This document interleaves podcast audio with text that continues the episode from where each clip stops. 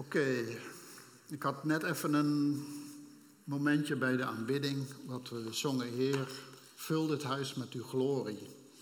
En het was net alsof de Heer eigenlijk een beetje verdrietig antwoordde van, ja, maar mijn huis is vol met mijn glorie. Jullie zijn mijn glorie. Jij bent zijn glorie. Jij bent zijn heerlijkheid. Jij bent het product van waar zijn zoon al die moeite en dat lijden en, en dat hele proces voor gedaan heeft. Jij bent het resultaat daarvan. En er staat ergens in een van de psalmen uh, iets over, over dat zonen in het huis zijn als pijlen in de koker. En er staat ook iets over dochters. ik even niet hoofd. Maar weet je, God eh, zegt gewoon: Ik ben trots op jullie.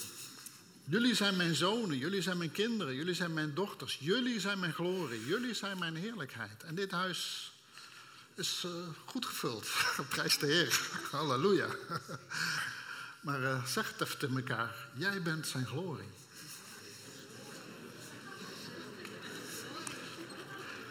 En nou nog een stapje verder. Zeg even tegen elkaar: Ik ben zijn glorie. Makkelijk over een ander, hè? Maar dat over jezelf. Maar, maar het is waar. Het is waar. God verheugt zich over zijn kinderen. Hij is blij met zijn kinderen. Hij is, hij is blij met dat je er bent. Het gaat hem niet om alles wat je wel of niet gedaan hebt. Het feit dat je zijn kind bent. En dat, dat is waar het hem om gaat. Maar goed, dat was helemaal niet mijn preek. Totaal niet uh, wat ik uh, maar voorbereid had. Maar uh, Vader in de hemel, we danken u dat we hier samen zijn in uw naam. En u bent bij ons. U bent blij met uw kinderen. U bent met ons. En Vader, help ons uw woord te openen. Uw woord is de waarheid. Uw woord zit vol met leven. Uw woord zit vol met kracht. Vader, help ons om weer een stap verder te komen, om te begrijpen wat u zegt. Te begrijpen wat, u, wat uw wil is en wat u zegt door uw woord. Vader, open ons hart, open onze geest. En kom met uw Heilige Geest om uw woord voor ons te openen. In Jezus' naam. Amen. Halleluja. Ik heb een gigantische hoeveelheid teksten doorgemaild. um, ik begin even met, uh, je hoeft het niet allemaal op te zoeken. Ik ga heel veel Bijbelteksten door. Mocht je ze achteraf willen hebben, dan mag je mijn aantekeningen meenemen. Maar in Johannes 6, vers 63 zegt Jezus: De geest die is het die levend maakt, het vlees heeft geen enkel nut. De woorden die ik tot u spreek zijn geest en zijn leven. Oftewel, het woord van God, het woord wat Jezus spreekt, het woord wat Jezus is, dat is geest en dat is leven. En als Jezus zegt van de mens zal niet leven van brood alleen, je hebt eten nodig, je hebt voedsel nodig om dit lichaam in stand te houden, maar van ieder woord dat uit de mond van God gesproken is. Dus er zit leven. Wat levend maakt is het woord van God. Het is niet het voedsel wat je eet. Als er geen leven in je hebt, kan je de voedsel instoppen wat je wil. Er gebeurt helemaal niks. Het woord van God zit vol met leven. Dus het is essentieel voor ons dat we dat leven van God tot ons nemen uit zijn woord. En uh, om dat te kunnen doen hebben we, hebben we nodig dat we het woord begrijpen en dat we het woord op de juiste manier gaan, gaan, gaan lezen. we hebben dat verhaal van die, uh, van die uh, Ethiopische kamerling, die ging uit Jeruzalem richting en die was het woord van God aan het lezen en hij begreep het niet. En uh, werd naar hem toe geroepen om, uh, ja, om hem uit te leggen. En hij vroeg hem, ja, begrijp je wat je daar leest? Nee, zeg, als, als niemand mij onderwijst, als niemand het mij, mij uitlegt, hoe kan ik het begrijpen? Oftewel, je hebt uh, ook, ook leraren nodig, je hebt onderwijs nodig om het woord van God te begrijpen, zodat het open gaat. En toen hij het woord had uitgelegd, werd het woord levend voor die man. En werd hij wederom geboren. We worden wederom geboren door het woord van God. In het woord zit leven. En mm, we lezen over Jezus, hè, dat hij op het eind uh, dat bij de discipelen komt en hij opent hun hart. Hij opent hun geest, zodat zij dus, opent hun verstand, zodat zij de schriften begrijpen. We hebben dat verhaal over de Emmausgangers, dat Jezus bij hen komt En hij gaat hen uitleggen alles wat in Mozes, beginnende bij Mozes en de profeten, begint hij eh, hen uit te leggen. Alles wat in de schrift over hem geschreven is. Ehm, en Jezus opent dus hun, hun verstand en, hun, en, en, en de schrift voor hun. Nou is mijn grote vraag, welke schrift? Want voor, en een van onze grote problemen is dat wij door allerlei filosofie, daar zal ik allemaal niet op ingaan hoe dat allemaal werkt en hoe dat zit, dat door, door, door filosofie wij een beetje misleid worden met het, met het woord van God. En een van de grootste misleidingen die we hebben, is dat degenen die dit boek uitgeven het onderverdelen in een Oude Testament en een Nieuwe Testament. En dat zet ons al voorkomen op een verkeerd spoor. Want de meeste mensen denken, Oude Testament, Oude, dat is voorbij. Zie, het Nieuwe is gekomen. Men denkt alsof, alsof het woord van God het Nieuwe Testament is. Maar we moeten even beseffen, als Jezus het heeft of eh, eh, het woord van God uitlegt, wat legt hij dan uit? Dat gedeelte wat wij Oude Testament noemen. Voorkomen ten onrechte Oude Testament noemen. En als hij het heeft, hij opent hun verstand zodat ze de schriften begrepen. Welk schrift? Dat wat wij het Oude Testament noemen. Weet je dat, dat, dat Jezus en de apostelen en de discipelen, die hadden de eerste 30, 40 jaar helemaal geen behoefte aan het Nieuwe Testament. Dat werd pas veel later opgeschreven. Toen de apostelen die, die Jezus persoonlijk hadden gekend, zo'n beetje aan het, uh, aan het verdwijnen waren, vermoord werden en uitgeschakeld werden en op allerlei manieren zodat ze niet meer allerlei verkeerde leer die de kerk binnenkwam konden weerleggen. Toen moesten ze dat opschrijven, zodat de generaties daarvoor altijd terug konden naar de waarheid van het woord. Maar daarvoor hadden ze helemaal geen behoefte aan Nieuwe Testament. Want voor hun was de openbaring van het evangelie, de openbaring van de genade en de liefde en de kracht van God volledig geopenbaard in wat wij tegenwoordig, en ik zeg het nogmaals, ten onrechte Oude Testament noemen.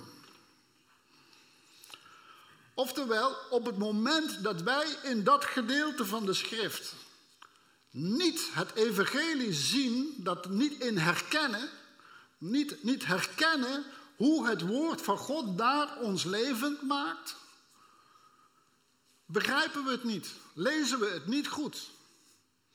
Zolang voor ons wat het Oude Testament wordt genoemd wet is en voorbij is en verleden tijd is, begrijpen wij het evangelie van Jezus Christus niet zoals Jezus zelf en zoals de apostelen en zoals de eerste, de discipelen het begrepen hebben.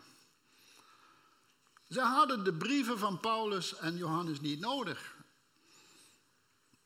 Ik doe ze daarmee niet af. Maar wij zouden moeten afleren met spreken over Oude en Nieuwe Testament. We hebben gewoon één boek, het Woord van God. Van Mozes, de profeten, overal is het het Woord van God. Maar is een bepaalde manier van, van, van denken en ook een bepaalde manier van leren en kijken naar dingen waarvan we denken, ja, Oude Testament, dat is voorbij. En Nieuwe Testament, dat is het Evangelie. Maar dat was helemaal niet zo in de eerste gemeente. Zij begrepen het evangelie uit wat wij nu, en nogmaals ten onrechte, Oude Testament noemen. Je kan, je kan er bijna niet vanaf om, om, aan te duiden welk deel van de Bijbel je het over hebt. maar zij spraken helemaal niet, zij spraken over de schrift. Het was voor hun niet Oude Testament, nu het, het was voor hun de schrift. Want er staat geschreven, en dat citeerde Jezus, en wat deed hij dat uit? De schrift. Nou, wat is nou het, het, het, het probleem daarin? Is dat wij dus. Uh, er, is, er is een tendens binnen de genadeleer om een beetje wat in het Oude Testament staat, of, of de wet van Mozes en dergelijke, af te doen van, nou, dat is de wet. Wij leven niet meer onder de wet, wij leven nu onder de genade. Dus met die wet en alles wat er omheen hangt, hebben wij eigenlijk niks meer te maken. Maar dan heb je de schrift niet begrepen. Op het moment dat je zo denkt en een dergelijke begrijp je niet wat daar werkelijk geschreven staat. En laten we dat maar eens even gelijk to the point komen. Laten we maar naar het meest beruchte stuk van de wet gaan, namelijk de tien geboden. Dan zoeken we even op Exodus 20.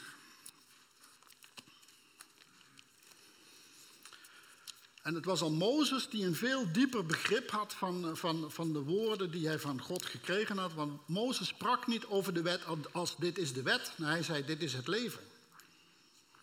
Als u het wil weten, Deuteronomium 30, vers 20, 32, vers 47 zegt Mozes, dit is het leven, dit is uw leven. Voor hem was het geen wet meer, maar het was het leven. Maar voor het volk Israël was het een wet. Exodus 20. Wat lezen, wat lezen we daar precies? In onze vertaling, Exodus 20 vanaf vers 1, eh, toen sprak God al deze woorden en hij zei, ik ben de Heere, uw God. Dus we gaan even straks nog op die vertalingen in, die ons ook op het verkeerde spoor zetten.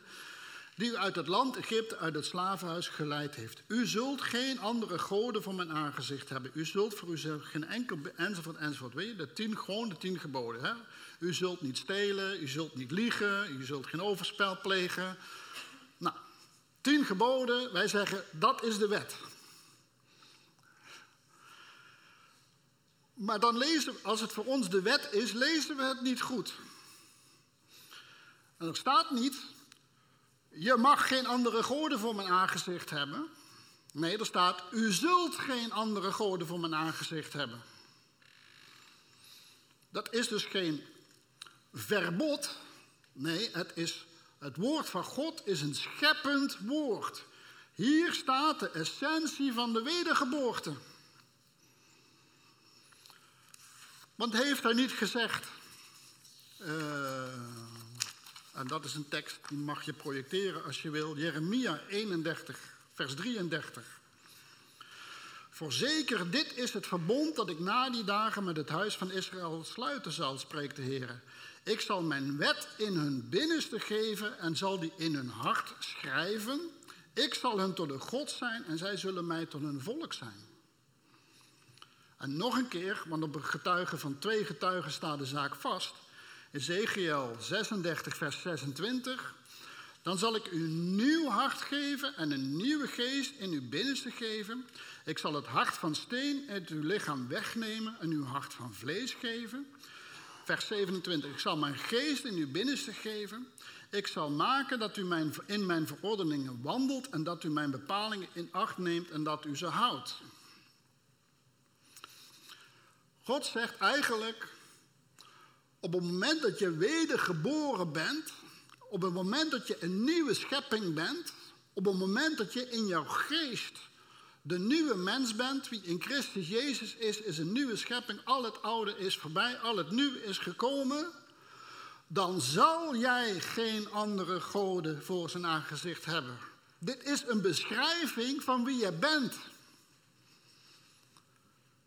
Het is niet een beschrijving van waar de eisen waaraan je moet voldoen en de eisen waar je naar moet streven. En oh jee, als ik, het, als ik tekort kom en als ik faal, dan.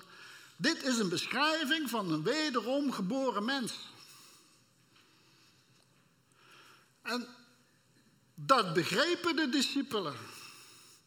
Zij begrepen dat zij niet in eigen kracht, in eigen inspanning hieraan konden voldoen, maar door het werk van Jezus Christus, door de Heilige Geest die in hen was gekomen, dat ze getransformeerd waren en dit was een beschrijving van wie ze zijn.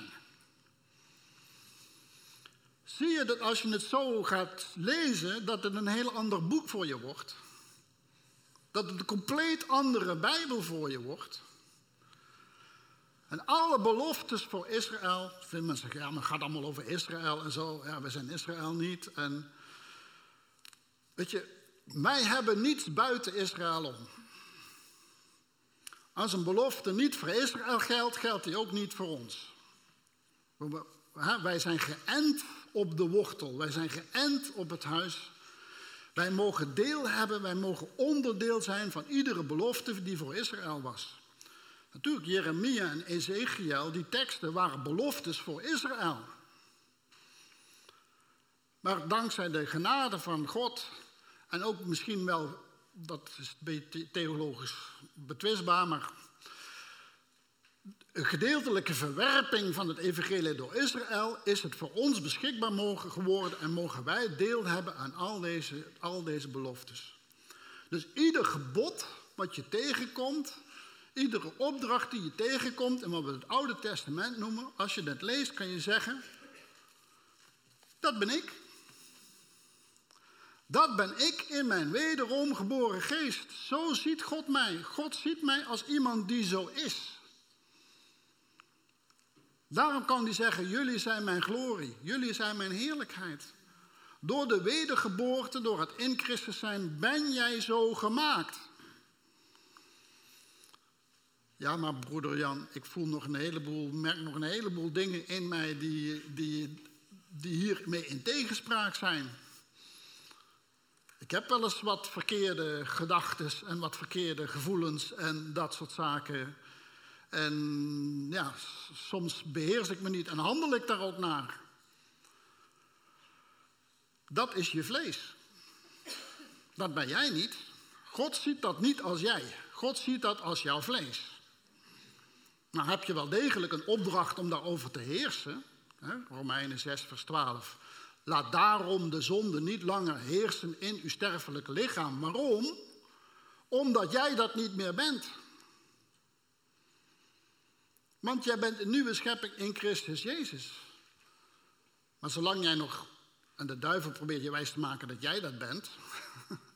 zolang je nog denkt dat jij dat bent, zal je er geen heerschappij. Maar je moet gaan zien, die beschrijving van de tien geboden is een beschrijving van jou. Jij zal, jij zal, jij zal, jij zal, jij zal, jij zal, jij zal. Dat is wat je bent. Niet door je eigen prestatie, niet door je eigen kracht, maar door een scheppingsdaad van God. Door de wedergeboorte uit het woord van God. Zo moet je gaan leren wat we het Oude Testament noemen te gaan lezen. Want dan ga je pas zien dat het evangelie hierin staat.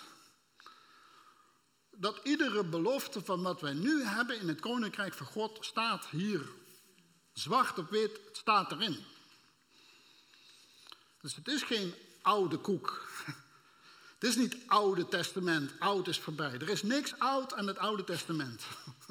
En er is ook niks nieuw aan het Nieuwe Testament. Het, is, het Nieuwe Testament is gewoon het nog een keer uitleggen voor mensen die onder de denkwijze van de Griekse filosofie zijn, die het Joodse denken niet begrijpen. Dat is de reden waarom wij het Nieuwe Testament beter begrijpen, omdat wij Grieks denken. Onze hele cultuur denkt Grieks. Maar goed, dat is, even een stap apart. Maar een, een, Joods denkend iemand, een Hebreeuws denkend iemand leest dit heel anders dan wij. Nog een voorbeeld van hoe iemand die Hebreeuws denkt, die Hebreeuws uh, in zijn Hebreeuwse taal eh, een heel andere Bijbel heeft dan wij over het algemeen. En dat zit onder andere in de vertalingen bijvoorbeeld van het woordje heren. Nou is heren is niet de vertaling van het Hebreeuwse woord wat daar staat. Daar staat namelijk iets totaal anders. Maar het woordje heren, heer is een functie. Als iemand je heer is, dan betekent dat hij het voor het zeggen heeft en jij moet doen wat hij zegt, toch? En dan kan je een relatie hebben met een heer. Je kan voortdurend bidden van heer, heer, heer, heer. Maar dat is niet, eigenlijk niet de relatie die een Hebreeuws persoon heeft met zijn eigen Hebreeuwse Bijbel. Want daar staat helemaal niet heer. Overal waar met in, de, in ieder geval de herziene statenvertaling met, met grote letters H-E-E-R-E -E staat, daar staat het woordje Yahweh.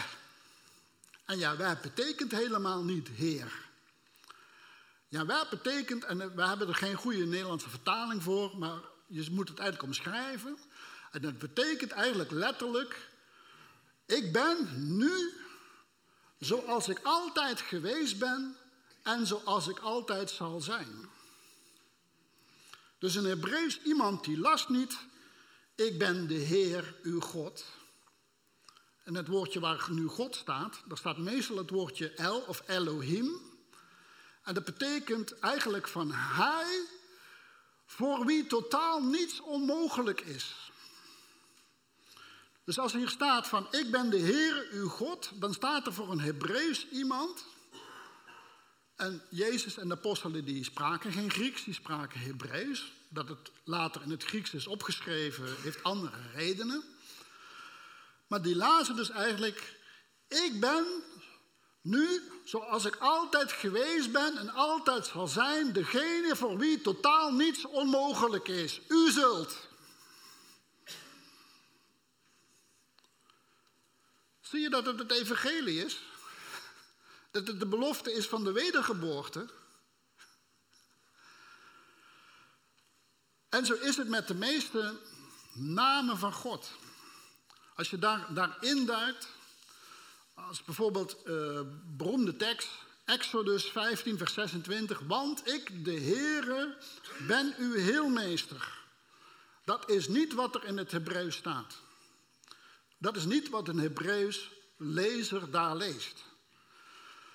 Want, weet je, als je naar het ziekenhuis gaat, dan ga je ook ouderwets woord naar de heelmeester. Hm? Dokter zus en zus en zo, staat op zijn naamplaatje. En nou, die dokter doet wat dingen en dat helpt jou nou, hopelijk uh, ter goede. In de meeste gevallen.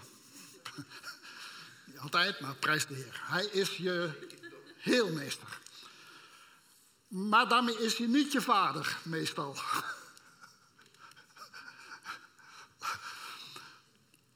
Dus je hebt een totaal andere relatie met je heelmeester als met je vader. En zelfs vader is nog een titel die eigenlijk een bepaalde afstand in zich heeft. Dus er staat niet Heere, er staat niet God, er staat niet Vader. Nee, er staat wat er staat. Ik ben de Yahweh Rafa. En goed, betaal, goed vertaald betekent dat ik ben nu, op dit moment, die ik altijd geweest ben en altijd zal zijn, genezing. Dat is wat er letterlijk staat. Ik ben genezing. Oftewel, wie met mij in aanraking komt, op wat voor manier dan ook, zal altijd genezing ervaren. Want hij is niet degene die genezing geeft, die genezing doet. Hij is genezing. Dus op het moment dat je met hij die nu is, die hij altijd geweest is en altijd zal zijn, in aanraking komt, kom je in aanraking met genezing. En het maakt niet uit hoe jij bent, het maakt uit hoe hij is. Maar deze tafel die, hier, die is van metaal. Dus het betekent als ik dit aanraak, in ieder geval zeker dit onderstel, dit zal wel plastic zijn, maar dit is metaal. Als ik dit aanraak, raak ik metaal aan. En het maakt niet uit hoe ik ben. Het maakt niet uit of ik uitgeslapen ben. Het maakt niet uit of ik de hele week mijn Bijbel gelezen heeft. Het maakt ook niet uit of ik gisteravond naar de kroeg geweest ben en mijn lam gezopen heb en stomdronken hier aankom. Op het moment dat ik het aanraak, raak ik metaal aan. Dat betekent dus op het moment dat je in aanraking met hoe God zich openbaart, ik ben die ik altijd geweest ben en die ik altijd zal zijn, genezing. En daar hebben we hier zo heel slap, ik ben de Heere, uw God, uw heelmeester van gemaakt.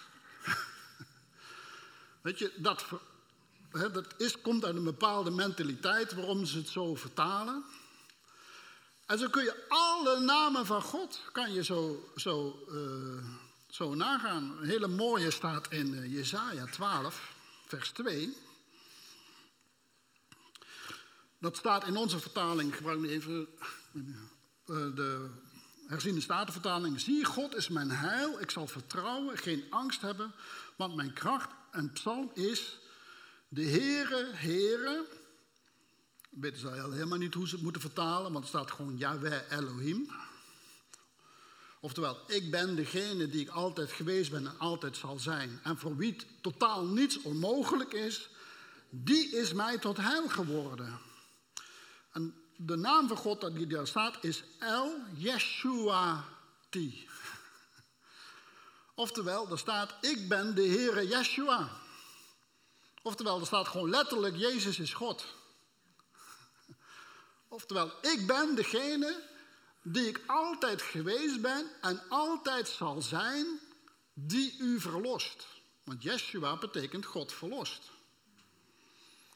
Voor een Hebreeuws iemand stond daar gewoon, ik ben de God, ik ben degene die ik altijd geweest ben, altijd zal zijn, die jou verlost. Zo gauw je met mij in aanraking komt, kom je in aanraking met verlossing. Hetzelfde met Yahweh Shalom, Yahweh Nissi, uh, Yahweh Jireh, Yahweh Mekadosh. Hij is, hij is al die dingen. Hij is onze heiligheid. Hij is onze vrede. Hij is onze gerechtigheid. Hij openbaart zich als zodanig. En uit die Yahweh zijn jij en ik voortgekomen. Wij zijn voortgebracht uit dat. En er is een absolute universele wet die zegt dat alles brengt voort naar zijn eigen soort. Bananenbomen brengen geen tomaten voort.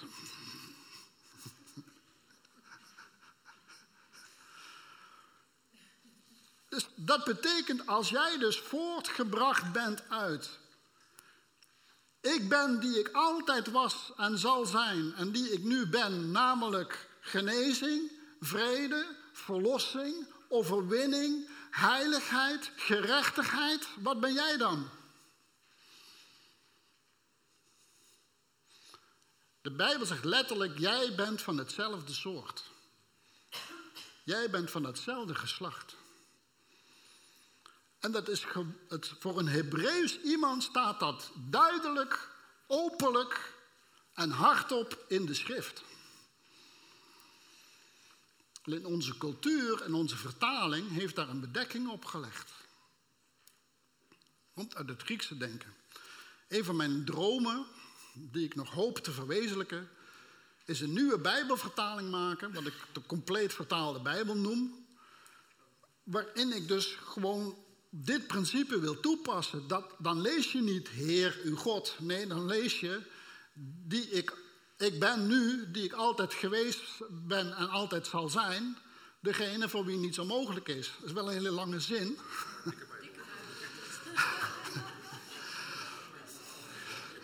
maar we hebben ook zoiets als een Amplified Bible. Weet je, waar, waarin het een beetje hetzelfde geprobeerd wordt. Maar zo is iedere naam in, de, in, in wat we voorkomen, het onrechte oude, is, is vol met betekenis. Een Hebreeuws iemand die las niet Abraham dit en Abraham die las. Vader van vele volken, vader van vele volken deed dit, vader van vele volken deze, weet je? Iedere naam heeft betekenis, maar wij, het, het komt niet binnen bij ons. Maar wij moeten dus gaan, gaan, gaan, gaan leren nou, ik denk leren. Ik denk dat we er om, om moeten gaan vragen. moeten gaan vragen. Vader, Heilige Geest, open mijn verstand opdat ik de schrift begrijp. Open mijn verstand opdat ik de schrift zal leren kennen.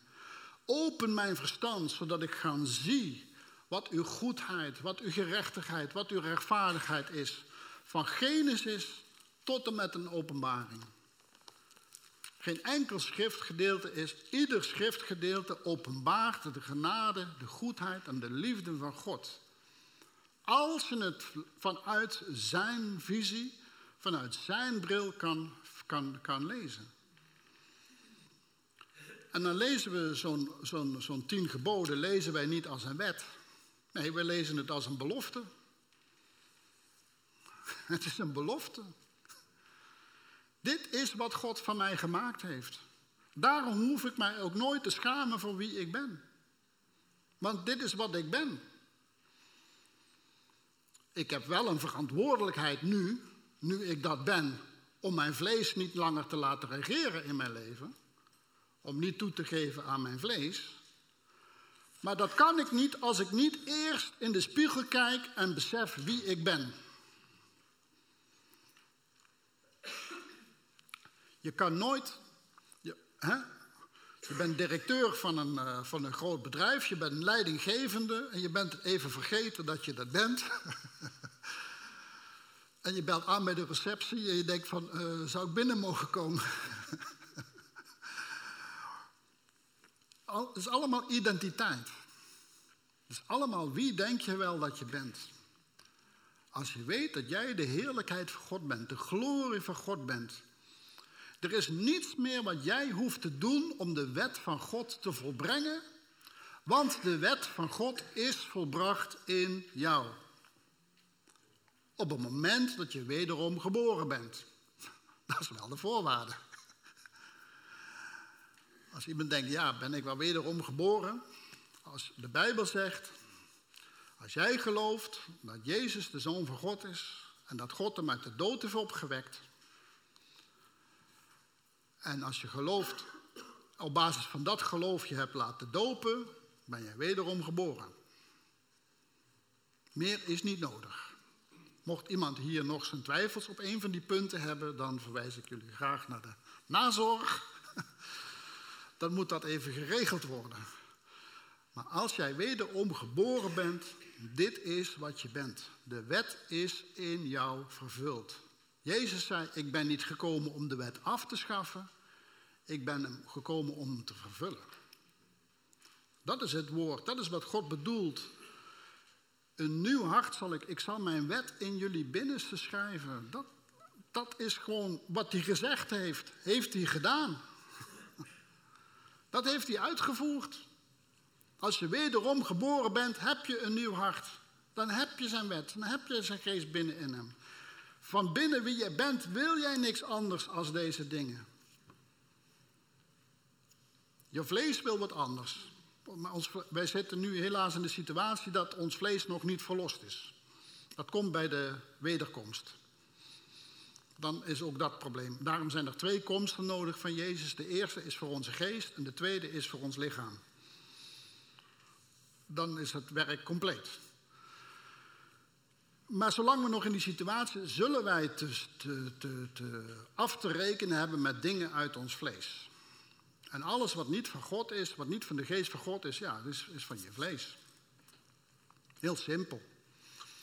Ehm Denk je dat de geest van God een probleem heeft met ongeloof?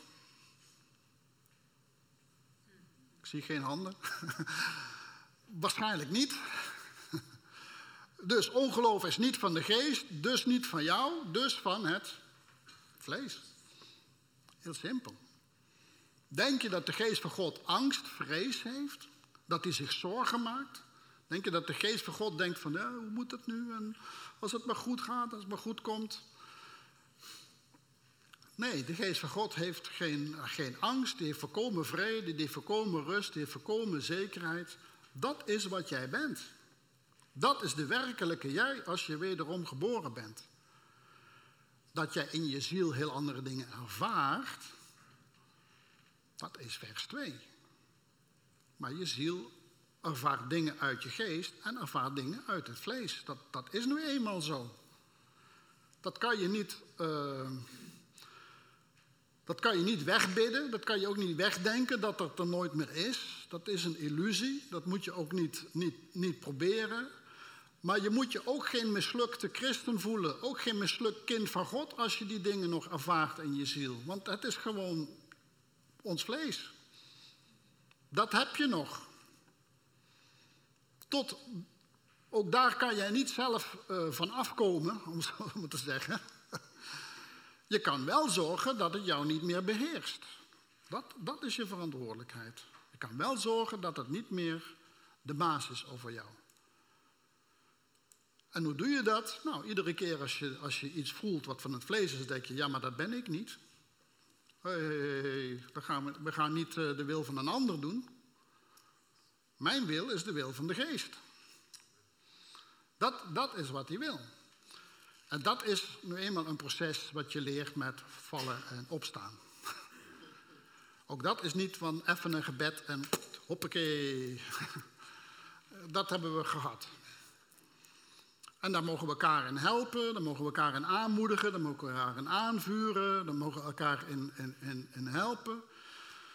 Het heeft ook geen, enkele zin om een broeder of zuster die zondig of die verkeerd gaat of uit zijn vlees reageert te zeggen: foei, foei, foei, dat mag je niet. Nee, herinner me aan, hé, hey, dat is niet wie je bent. Je bent een kind van God. Je bent een kind van de Allerhoogste God. Binnenin jou is vrede, liefde, blijdschap, geloof. Uh, dat is allemaal in jou aanwezig. Dat is wat je bent.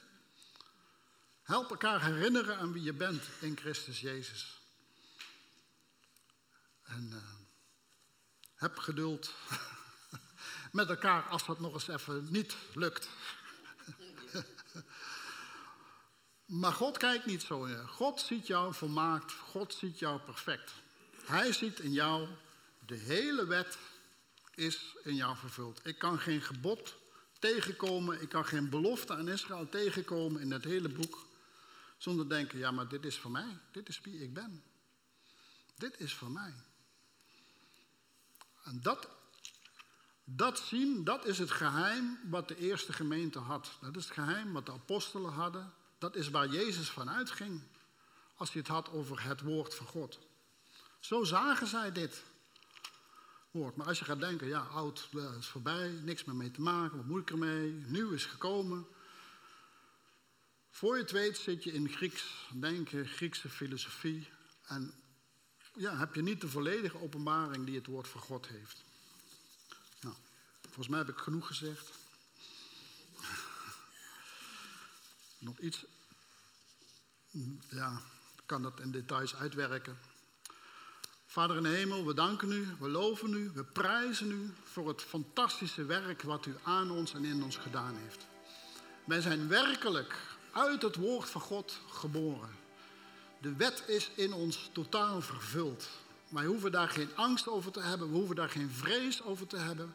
U heeft ons geen angst van slavernij gegeven om opnieuw te vrezen. Maar u heeft ons de Heilige Geest gegeven. Een geest van bezonnenheid en van kracht en van liefde en van geduld en vastberadenheid. Dank u wel, Vader, dat u die geest in ons gelegd heeft. Dat u uw wil, uw woord, uw waarheid, het is in ons. We hoeven niet naar de hemel om het te vragen. We hoeven niet naar, naar links en naar rechts. Nee, het, u heeft het binnen in ons gelegd. En Vader, dank u wel. Wilt u ons helpen om meer in geloof te gaan staan dat we het hebben en dat we het zijn. En dat het vervuld is in ons en dat we van daaruit gaan leven en wandelen en werken. En u loven en u prijzen en danken voor het geweldige werk dat u aan ieder van ons gedaan heeft. We danken u daarvoor in Jezus' naam. Amen.